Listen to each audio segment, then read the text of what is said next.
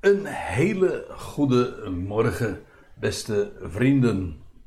In het bijzonder degene die ik vandaag zou treffen in Nieuwbuinen. Ik weet niet wat het is, maar op een of andere manier lijkt het wel alsof we elkaar niet kunnen en mogen ontmoeten. Vorig jaar, toen waren het de coronamaatregelen die, het, uh, die ons verhinderden elkaar te treffen. Ik zou in het voorjaar, in het najaar een keer gesproken hebben bij jullie. En dat kon toen niet vanwege die omstandigheden. En nu zouden we elkaar eindelijk wel weer een keertje ontmoeten, kunnen ontmoeten. En wat gebeurt er?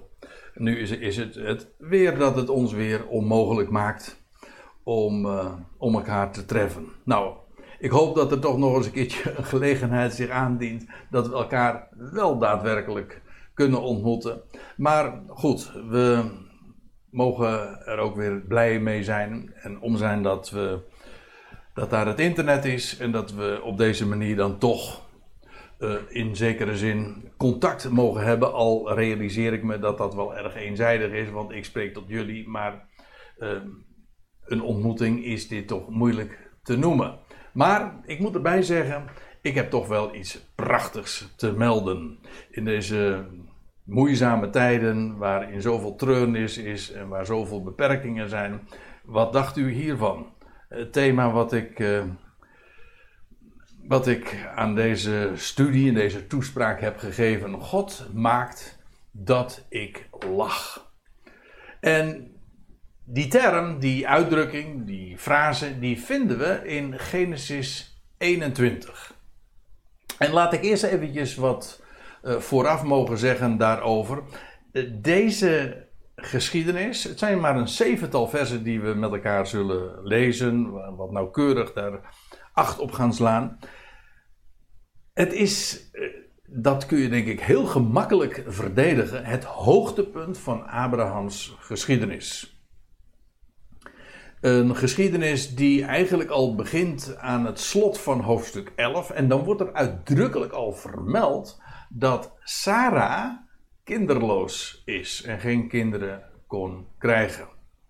En dan even later in hoofdstuk 12, dan lees je dat Abraham daar in het huidige Irak, in het zuiden van Irak, of um, ja, daar in, uh, in Ur, in Ur der Galdeeën geroepen wordt en dan meteen ook de belofte krijgt dat uit hem een groot volk zou ontstaan. Nou, dan gaan er hoofdstukken achter één uh, die dan volgen. Allemaal toegespitst op de komst van de beloofde zoon. En dan eindelijk in hoofdstuk 21 is het dan zover. Nou, daar gaan we aanhaken en dan lees ik in vers 1 van dat hoofdstuk. En Yahweh, dus de godsnaam, ik ben. U ziet het, zoals u van mij dat eh, heel vaak gewend bent, uh, presenteer ik ook de interlineair erbij. En zodat je woord voor woord ook dat mee kunt lezen en de vertaling is daarop gebaseerd. Dus is, uh, ze is wat letterlijk. En dan staat er en uh, bezocht Zara zoals hij had gezegd. Hij bezocht, eigenlijk staat er in het Hebreeuws een woord dat, u ziet dat ook in de interlineair, dat opmerken betekent. Helemaal aan het einde van het boek Genesis, dan vind je het ook. En dan, wordt er gesproken over God die zou omzien naar zijn volk. En daar wordt het vertaald met omzien naar. Uh, maar in het Hebreeuws staat daar hetzelfde woord als, als hier. En waar, het, waar het dan vertaald wordt met bezoeken. En dat bezoeken heeft dus de betekenis van hij ziet om naar. God, Yahweh, zag om naar Sarah. Zoals hij had gezegd. En dan, en Yahweh deed aan Sarah zoals hij had gesproken. Dat zijn die twee dingen. Dat is niet uh, het een volgt op het ander. Nee, het een koppelt het een aan het ander.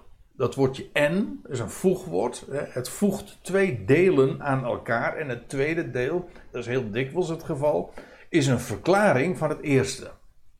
Yahweh bezocht of zag om naar Sarah, zoals hij had gezegd. Namelijk, Yahweh deed aan Zara zoals hij had gesproken. En dan zie je dus een volmaakte parallel. Dat wil zeggen, Yahweh bezocht Zara. Dat komt overeen met Yahweh deed aan Zara. Zoals hij had gezegd. Oftewel, zoals hij had gesproken. En hoe ziet God om? Hoe zag God om naar Sarah? Wel, hij deed wat hij had beloofd. Hij deed wat hij had aangekondigd. Je leest eh, in hoofdstuk 18 al, en ik lees het even voor uit de Statenvertaling, een beetje oud-Nederlands. Maar daar wordt al gezegd tegen Sarah en, en, en Abraham uh, en hij, is God dus, hij zeide: uh, Ik zal voorzeker weder tot u komen. Ik kom tot u terug. En dan staat er ook nog bij: omtrent deze tijd des levens. En waarschijnlijk heeft dat de betekenis om, omtrent deze tijd van het jaar of tijdens dit seizoen. dus precies over een jaar. En zie, Sarah, uw huisvrouw, zal een zoon hebben. Nou, dat had God aangekondigd en nu staat inderdaad, ja, we hebben bezocht Sarah, zoals hij had gezegd. En hij deed dus aan Sarah zoals hij had gesproken.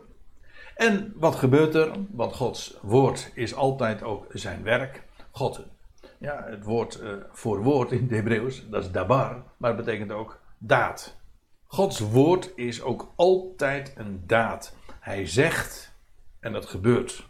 Hij spreekt het is er. Hij gebeet en hij, hij gebood en het stond er.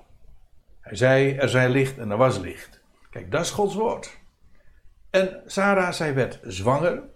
En Sarah baarde aan Abraham een zoon in zijn ouderdom. Dit was een, natuurlijk een onmogelijke geboorte. Want van beide Zowel Abraham als van Sarah lezen we dat zij verstorven waren. Dat is uh, een uitdrukking die Paulus gebruikt later uh, in, in Romeinen 4. En dan gaat het erom dat, dat zij beiden in de seksuele zin van het woord, in de, in de sfeer van voortplanting, verstorven waren, niet meer in staat waren om nieuw leven voort te brengen. Dat, uh, vandaar dus verstorven. Maar uh, ja, wat daarbij de clue is, en dat vind ik zo geweldig dat dat al in Genesis al zo prominent aan de, aan de dag treedt, namelijk God verwekt leven uit de dood.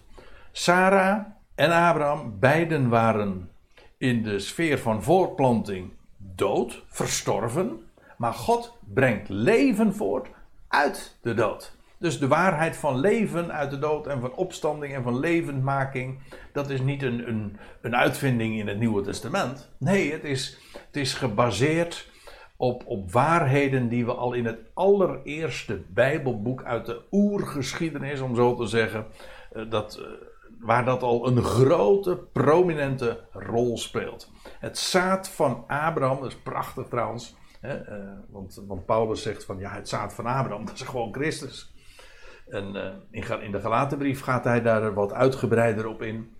En het beloofde zaad van Abraham, dat, waar het allemaal om gaat, waardoor God zijn belofte gaat vervullen, ja, dat zie je in Isaac. Maar uh, feitelijk is Isaac daarmee ook een geweldig type van de zoon van Abraham. Want ik weet niet of u het zich realiseert, maar het nieuwe, ons Nieuwe Testament, dat begint met het Matthäus-evangelie, dat begint heel triomfantelijk in hoofdstuk 1, vers 1 met het geslachtsregister, de genealogie van Jezus Christus, de zoon van Abraham, de zoon van David.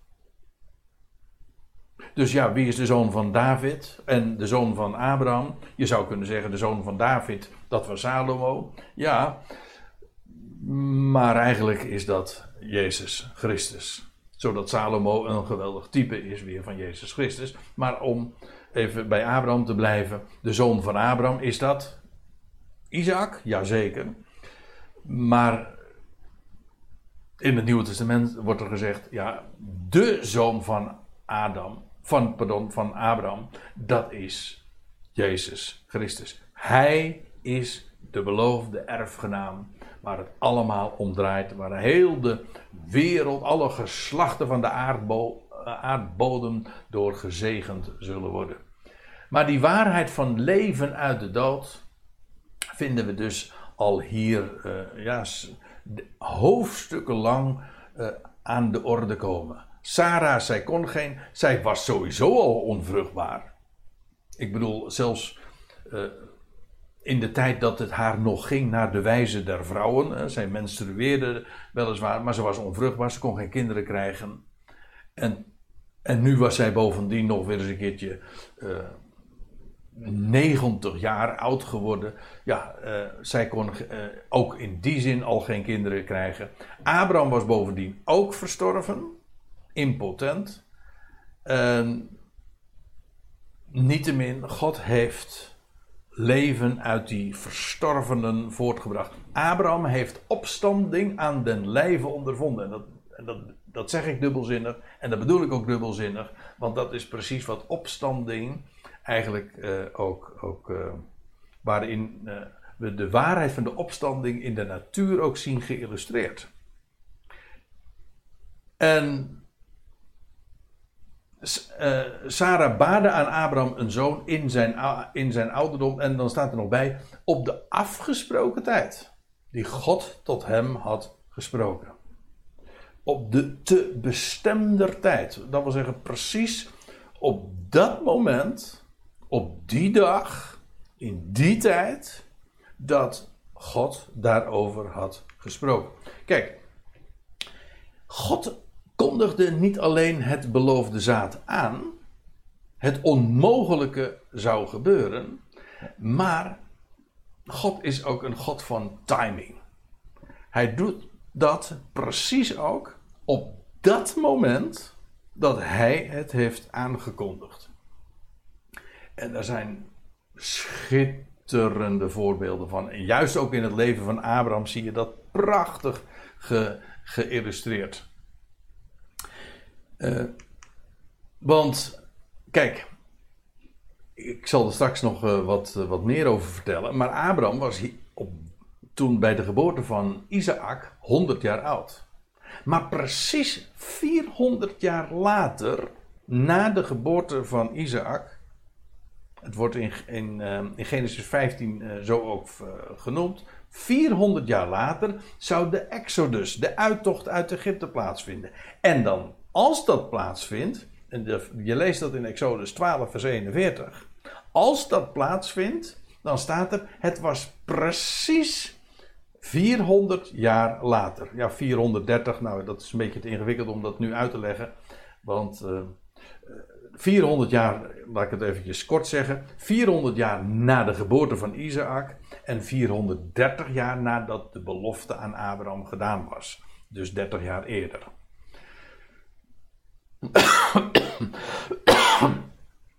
Dus God heeft de periode afgebakend. Isaac wordt geboren. Dat was 100 jaar na de geboorte van Abraham. En precies 400 jaar later, op de dag nauwkeurig wordt er dan nog vermeld, zou, nou, vond de Exodus plaats. Waaruit ik trouwens nog iets af kan leiden. Dat lijkt me niet zo moeilijk. En dat is dat aangezien de Exodus plaatsvond in de maand Aviv of Nisan, 14 Nisan, vond dus de geboorte van Isaac ook plaats op die datum. Op de datum dus ook dat de Heer Jezus Christus als het paascha geslacht werd. Is dat wonderlijk of niet? Maar hier ook weer op het jaar, ja, op de dag nauwkeurig. Op de afgesproken tijd staat hier. En ja, dat die, die, uh, die datum van de, de Exodus, dus 400 jaar na de geboorte van, van Isaac. Dat was dus 500 jaar na de geboorte van Abraham. Hebt u hem nog? Ja, want Abraham was 100 jaar oud toen Isaac geboren werd. Dus 400 jaar later is 500 jaar na de geboorte van Abraham. En die periode van 500 jaar vind je, komen we, komen we iedere keer weer tegen. Want 500 jaar, weer 500 jaar later, vindt de inwijding van de tempelplaats. Ja, niet ongeveer, maar precies, want dat was, uh, dat was 480 jaar plus 20 jaar na de uittocht weer. Dus je kunt uh, die, ja, dat zijn allemaal van die mijlpalen in de Bijbelse geschiedenis. En dan staat er dat, uh, dat, dat pardon, Salomo begint met de, met de bouw van de tempel. En daar heeft hij dan in totaal 20 jaar over gedaan. Dat wil zeggen ook met de, de bouw van zijn paleis. En uh, hij begon met de, de, de bouw van de tempel precies in het jaar uh, eh, 480 jaar na de uittocht uit Egypte. En 20 jaar later is dat allemaal gereed. En dan vindt de inwijding van de tempel plaats. Dat is dus weer 500 jaar na de uittocht uit Egypte. En dus precies duizend jaar na de geboorte van Abraham. Ja, ik zou nog weer 500 jaar door kunnen gaan. En nog een keertje 500 jaar door kunnen gaan. Uh, dat zijn onderwerpen die mij buitengewoon intrigeren. Weet u waarom? Omdat daarmee God zijn woord bewijst. Omdat God daarmee ook aangeeft: ik ben betrouwbaar en ik spreek over de dingen. Ik time ook de dingen. Ik zeg niet alleen dat iets gebeurt, waar iets gebeurt, hoe iets gebeurt, maar zelfs wanneer het gebeurt. Op het jaar en op de dag eventueel nauwkeurig. Zo, op de afgesproken tijd. Kijk, dat is een God waar we van op aan kunnen. En, en dat is zo'n geweldige waarheid, zo'n solide grond. Want wat mensen ook allemaal kunnen zeggen, zijn woord houdt stand. Zijn woord eh, wordt altijd nauwkeurig vervuld. Ik lees verder. En Abraham noemde de naam van zijn zoon die hem geboren was. Ja, dat was al uh, tevoren uh, tegen hem gezegd. hij was al geïnstrueerd dat als hij, een jaar eerder, toen hij 99 was, toen was al gezegd van ja, als je een zoon krijgt, ja, dan moet je hem zo noemen. Dat, ja, dat vind je wel vaker. Er zijn een zevental voorbeelden. Ik wil ze graag eventjes, uh, uh, zonder te bespreken, ik wil ze toch even genoemen. Dat God van tevoren al de geboorte van iemand aankondigt en dan tevens zegt hoe de persoon zou heten. je vindt dat van Ismaël ook al vermeld.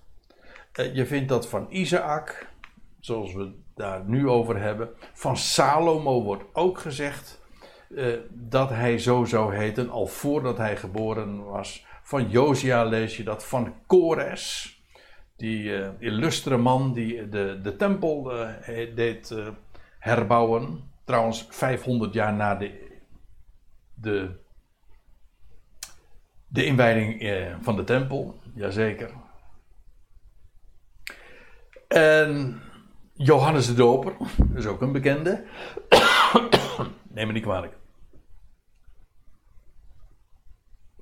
Ook hij, uh, zijn uh, geboorte was aangekondigd, maar ook de naam wordt, uh, was ook tevoren al gezegd. Zo zou hij heten. En uiteraard, en dat is nummer 7. En dat maakt het rijtje compleet. van de Heer Jezus lezen we dat natuurlijk ook.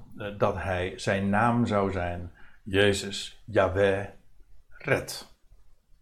Heel compact. Dat is wie Yahweh is en zoals we hem kennen. Hij is, uh, hij is degene door wie God de redding realiseert. En door wie God hij een redder is van deze hele wereld en van alle mensen. Abraham noemde de naam van zijn zoon die hem geboren was, die Sarah hem had gebaard, namelijk Isaac. Dat was tevoren gezegd en die naam, ja, die is uh, heel veelzeggend, betekent lachen. God vervult zijn belofte en dat is altijd een aanleiding tot werkelijke vreugde. Jitschak, uh, dat betekent gewoon lachen. En dat is wat God dus doet. Ik kom er straks nog even op terug. Eerst nog even dit, vers 4. Er staat: En Abraham besneed zijn zoon Isaac.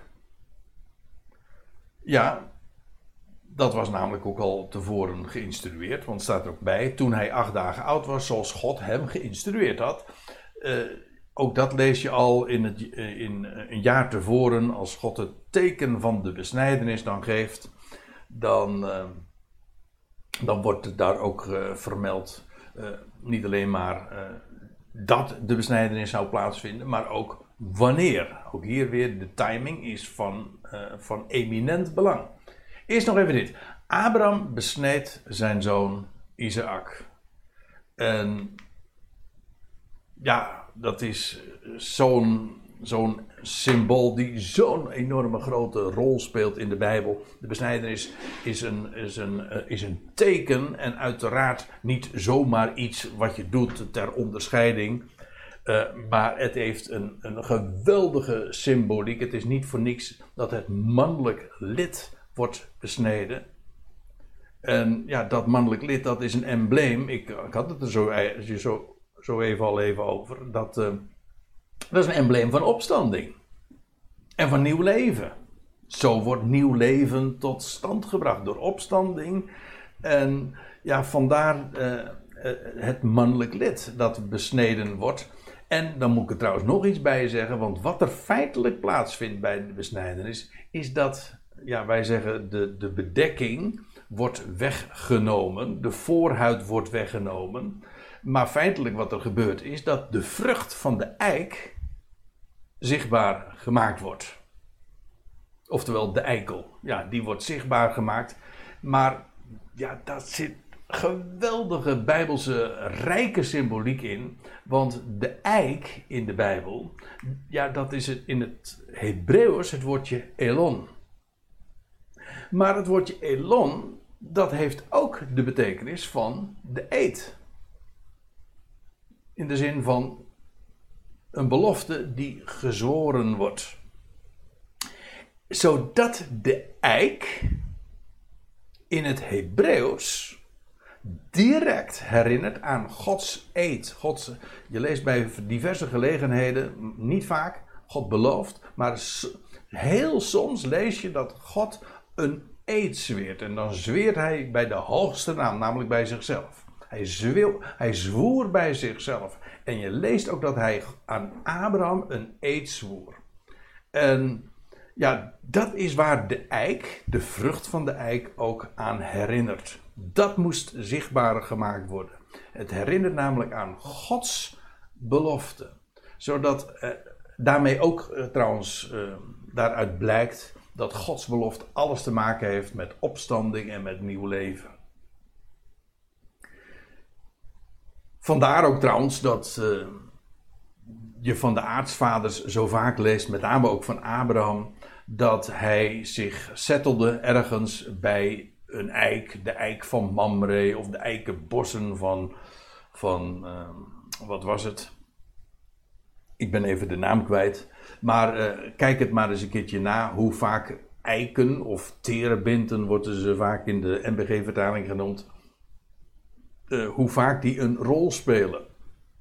Dat is, heel, uh, dat is heel opvallend. Iedere keer dat, dat ze zich settelden of zich vestigden, ze, ging, ze gingen wonen bij de eik. Ja, waarom? Omdat het een symbool was van en herinnert aan Gods belofte en de eed die hij heeft gezworen. Nou, daar heeft, daar heeft uh, dat teken van de besnijdenis natuurlijk alles mee te maken. Het gebeurde toen hij acht dagen oud was, want ja, dat had God zo geïnstrueerd. En dat betekent acht, ja, dat is uh, ook niet zomaar. Daar kun je natuurlijk een medische verklaring voor geven. Ik heb dat ook wel eens gehoord, dat dat de meest gunstige moment is dat een besnijdenis gerealiseerd kan worden bij een jongetje. Uh, wat ik niet bestrijd, ik kan het trouwens ook niet bevestigen, maar ik wil het graag aannemen. Maar dat is natuurlijk niet de clue. De clue is dat het uh, de acht spreekt van een nieuw begin. Want het is na een week, na zeven. En zeven is in het Hebreeuws ook altijd een volheid. Het woord zeven betekent ook volheid trouwens. En als de zeven ja, voltooid zijn, dan krijg je dus de acht. Een nieuw begin. Hoe vaak zie je dat ook niet? In uh, zeventallen in de natuur, zeventallen um, ja, zoals we dat kennen bij, uh, in, in, de, in de dagtelling. Ook trouwens uh, in, de, in de muziek. Hè, dan heb je de, de achtste is weer een nieuwe, nieuw begin. De toonladder do, re, mi, fa, sol, la, ti. En dan krijg je de achtste en dan is het weer do. De achtste. Een nieuw begin op een hoger niveau. En ook dat herinnert natuurlijk weer aan de opstanding, namelijk die plaatsvond daags na de Sabbat. En dat betekent dus ook weer na de, uh, na de zevende, en oftewel op de achtste dag. Dus uh, linksom of rechtsom, uh, je komt hier dan toch weer uit bij de besnijdenis, bij, bij, bij de opgewekte Christus. De zoon van Abraham, die opgewekt werd uit de doden. Sorry. Dan staat er in vers 5: En Abraham was 100 jaar oud toen Isaac, zijn zoon, hem geboren werd. Nou, ik had het daar zojuist al eventjes over. Uh, eh, 100 is natuurlijk ook weer een, een, een, een, rond getal. Uh, hij was 99 toen hij het teken van de besnijdenis kreeg. Dat staat uitdrukkelijk zo vermeld in, in hoofdstuk 17, vers 1. En ja, toen kreeg hij het teken van de besnijdenis, maar eigenlijk ontbrak er toen nog één. Ik moet dan meteen ook denken aan die, aan die herder die 99 schaapjes stelden. En toen ontbrak er nog één. De honderdste. Nou, en toen Abraham 100 werd, ja, toen uh, kwam hij tot volheid. Vandaar ook, ik, ik begon eigenlijk mijn, mijn verhaal uh, in deze toespraak met, uh, met dat dit het hoogtepunt is, ook de afronding feitelijk van zijn geschiedenis. God had hem zaad beloofd en hier, nu is hij 100 geworden en nu vindt de vervulling van de belofte plaats. Hij was 100 jaar oud toen Isaac, uh, zijn zoon, hem geboren werd. En Sarah zeide, prachtig, kijk en nou uh, komen we bij de bij de titel die ik aan deze toespraak had gegeven: God doet mij lachen. En ja, eerst, ik, ik zei al, uh, Isaac, dat die naam betekent lachen. En, en, en, nu zegt Sarah: God doet mij lachen. Daar, daar zit ook nog natuurlijk een, een verhaal aan vast, want uh, al bij een eerdere gelegenheid, een jaar tevoren, toen toen God daar eh, incognito uh, op bezoek was gekomen. Toen had Sarah bij de ingang van de tent dat al gehoord dat zij zwanger zou worden. En dan lees je dat zij lachte bij zichzelf. En ja, dan zegt ze van, zal, zal een 90-jarige wellust hebben? Zal die, nog, zal, die, zal die nog seks hebben en zal die nog een nieuw leven voortbrengen? Het idee alleen al, dit is toch dat is toch bizar dat je zou kunnen denken dat een vrouw van die leeftijd nog, nog een kind zou krijgen, nog moeder zou worden, terwijl ze haar hele leven uh, onvruchtbaar was. En nu op deze leeftijd zou ze nog een kind krijgen. Dat kan natuurlijk niet. Biologisch volstrekt onmogelijk.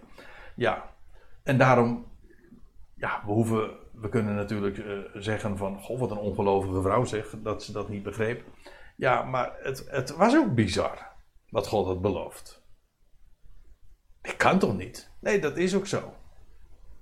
En later, als dan, uh, als, als, als, als het min of meer door de mand valt met dat lachen, dan zegt ze, ja, ik heb niet gelachen. Uh, toen geneerde zich eigenlijk voor het feit dat ze, de, dat ze daar zo op had gereageerd. Uh, want ja, als God iets zegt, dan doet hij het. En, ja, en nu, een jaar later, precies zoals uh, getimed was. Nu is het lachen, het ongelovig lachen, het zo van: dit kan niet, dit is zo bizar. Hoe zou dit nu kunnen? Ja, en nu uh, is het een lachen geworden van echte vreugde om de wonderbaarlijke vervulling van Gods belofte. Hoe is dit mogelijk? Dit kan niet. Naar de mens gesproken is dit volstrekt uh, bizar, ja, met recht belachelijk. Dit kan helemaal niet. Nee, maar daar waar een mens aan de grens is, aan zijn plafond is, daar, ik placht graag te zeggen, daar waar, onze vloer, waar ons plafond begint, daar begint Gods vloer. Waar ons einde is, daar begint Hij. En God passeert ons onvermogen. Daar waar wij zeggen, het kan helemaal niet meer. Het is uitgesloten. Daar zegt God, nu begin ik. Kijk, de dood is uh, voor een mens altijd, ja, dat is de muur. Dus wie je ook bent, hoe groot je ook bent, en, en wat je ook, waar je toe in staat bent, of je nou geld hebt, of, of intellect, of whatever, of macht. Bij de dood houdt het op. Dat is wat een sterveling is. En de boodschap van het Evangelie begint daar. In de God, de levende God, die de doden levend maakt. Dat kan niet. Nee, voor de mens niet.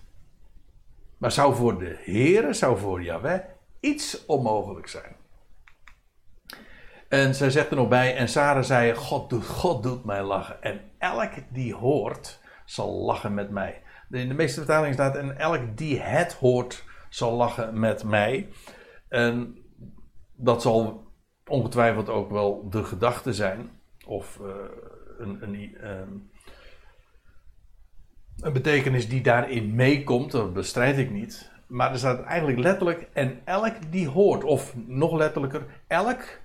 Uh, en elk, elke horende, de horende zal lachen met mij. Eh, en de horende, die hoort, ja, dat is, uh, dat is trouwens ook een uh, hele uh, bijbelse gedachte die, die overal weer op de voorgrond treedt. De horende, dat is degene die oren heeft. En hoort. Niet degene die zijn handen uit de mouwen steekt.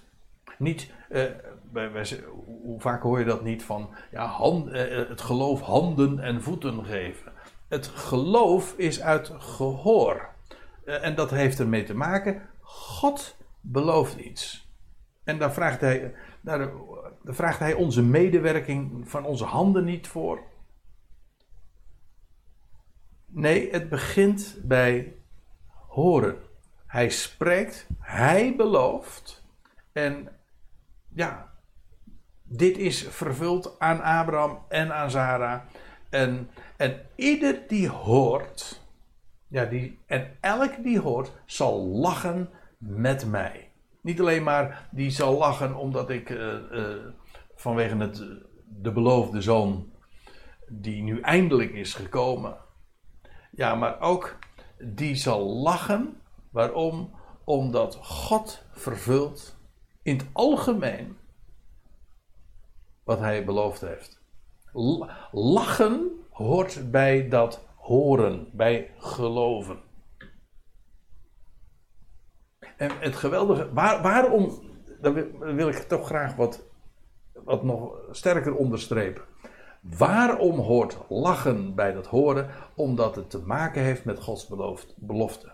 Kijk, als God aan ons iets zou vragen en zeggen van, uh, steek je handen maar uit de mouwen en jij moet iets doen, jij moet handen en voeten geven, jij moet gaan werken. Kijk, dat is eigenlijk wat religie is. Religie drukt de mens te neer. Want je krijgt een last op, op je schouders. En een last die je niet kunt uh, dragen, waar je onder gebukt gaat. Maar het evangelie is werkelijk een goed bericht. Het is een mededeling wie God is en wat Hij voornemens is en wat Hij belooft en wat Hij gaat doen. En ja, take it or leave it. Dat is het.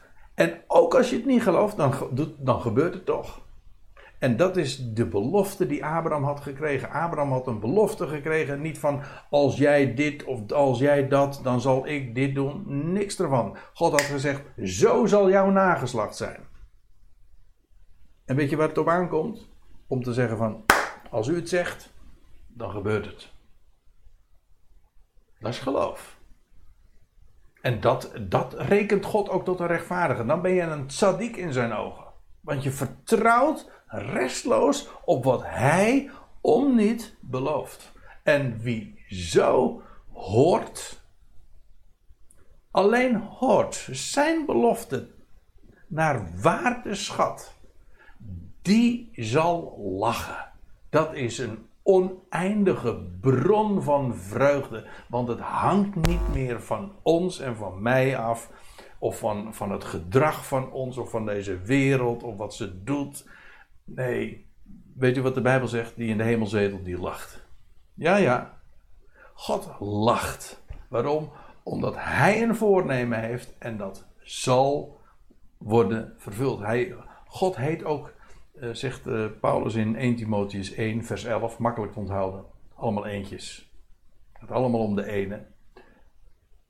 Gaat het uh, hem was het evangelie toevertrouwd van de gelukkige God. God is gelukkig. God lacht. Waarom? Omdat hij weet dat wat hij belooft en wat hij zich voorneemt, dat gebeurt, dat gelukt hem. En daarom is hij gelukkig. En ja, dat is, dat is een reden om inderdaad feest te vieren, om vreugde en vrede te hebben. En om, dat, dat maakt alles anders. En elk die hoort, zal lachen met mij. Dan kun je inderdaad een lange neus trekken naar alle, naar alle menselijke expertise die zegt van dat kan niet. Dat is onmogelijk. Als God het zegt, dan is het zo. En dan gebeurt het ook. En dan kun je blind opvaren. Dat is Gods woord. Elk die hoort, zal lachen met mij. En ze zei, dat is het laatste vers, en ze zei: Wie zou hebben gesproken tot Abraham? Uh, Sarah zoogt zonen. Het, het, is een retorische vraag. Het antwoord is natuurlijk: dat zou niemand hebben gezegd. Sarah, die bekend stond als die kinderloze vrouw. Sarah, die geen kinderen kon krijgen. En nou is ze 90 jaar geworden. Haar man is 100 jaar. Beiden waren verstorven. En nu. Sarah, Sarah zoogt zonen. ze, ze heeft een kind gekregen. Ze zoogt. Ze, ze, geeft, ze geeft aan, een, aan een, een jongen de borst. Hoe is het in de wereld mogelijk? Wie zou dat, wie zou dat ooit hebben kunnen zeggen? En dan zegt Sarah: Ja, want ik baarde een zoon in zijn ouderdom. En je ziet de big smile op haar gezicht. Hoe is het, uh, hoe is het in hemelsnaam mogelijk? Nou, dan het antwoord is: al ben ik onvruchtbaar, al ben ik oud en al ben ik naar de mens gesproken afgeschreven en kan dit niet. Zo wat? Uh, hoe, uh, er staat in, in Genesis 18, zou voor Yahweh iets te wonderlijk zijn. En ik denk dat dat een waarheid is die, die we niet kunnen overwaarderen. De geweldige, solide grondslag als God de schepper van hemel en aarde iets aankondigt, iets zegt, dan is dat waar, dan vervult hij het en dan is er niets en niemand die hem daarin kan tegenhouden. Nou, is dat een bron van vreugde of niet? Kijk, uit die, uit die bron, waar Abraham trouwens ook uit putte, want Abraham die had nogal wat met bronnen. En dat is die, die bron van levend water uh, ja, waar wij ook uh, van kunnen en, en, mogen drinken elke dag. En dat maakt het leven zo anders. En dat maakt ook dat we ja, kunnen lachen. Uh, ook om alles wat er in de wereld speelt en waar ze moeilijk over doet. Ach, ja, zo was het met Abraham ook. Abraham was ook een, een vreemdeling en een pelgrim. En, en hij zal ook wel voor dwaas zijn uitgemaakt. Maar wat maakt het uit? Hij kende zijn God en hij is er niet beschaamd mee uitgekomen. En zo is het altijd. Nou, daar wilde ik het uh, voor uh, deze morgen graag bij laten. Het was me een genoegen om deze dingen met jullie te delen. En ik zou zeggen, God zegen allemaal en al het goede.